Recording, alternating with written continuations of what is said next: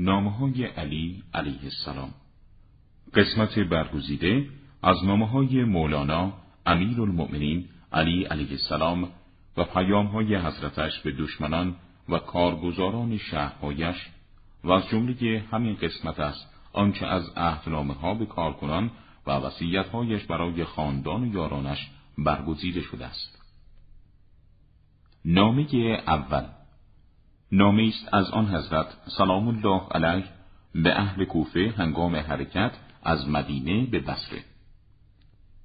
از طرف بنده خدا علی زمامدار مؤمنان و اهل کوفه، جلوگاه کرامت انصار و بلندی مقام عرب، پس از حمد خداوندی و درود بر پیامبر عظیم الشأن و فرزندان طیب و طاهر او، من از داستان عثمان برای شما خبر و اطلاعی میدهم که شنیدنش مانند دیدنش باشد.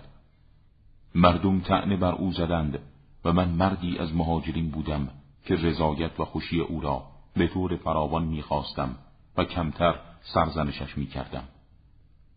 کمترین رفتار طلحه و زبیر تاختم بر آن مرد و نرمترین تحریکشان شدت و خشونت درباره او بود.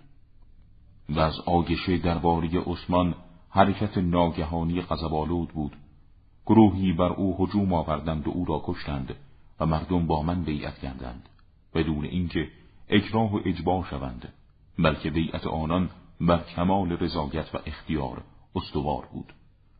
و بدانید سرزمین هجرت مردمش را از خود به دور انداخت و مردم همه از آن سرزمین کنده شدند و همانند جوش دیگ از آتش آشوب جوشیدند و فتنه و شورش بر محور خود قرار یافت.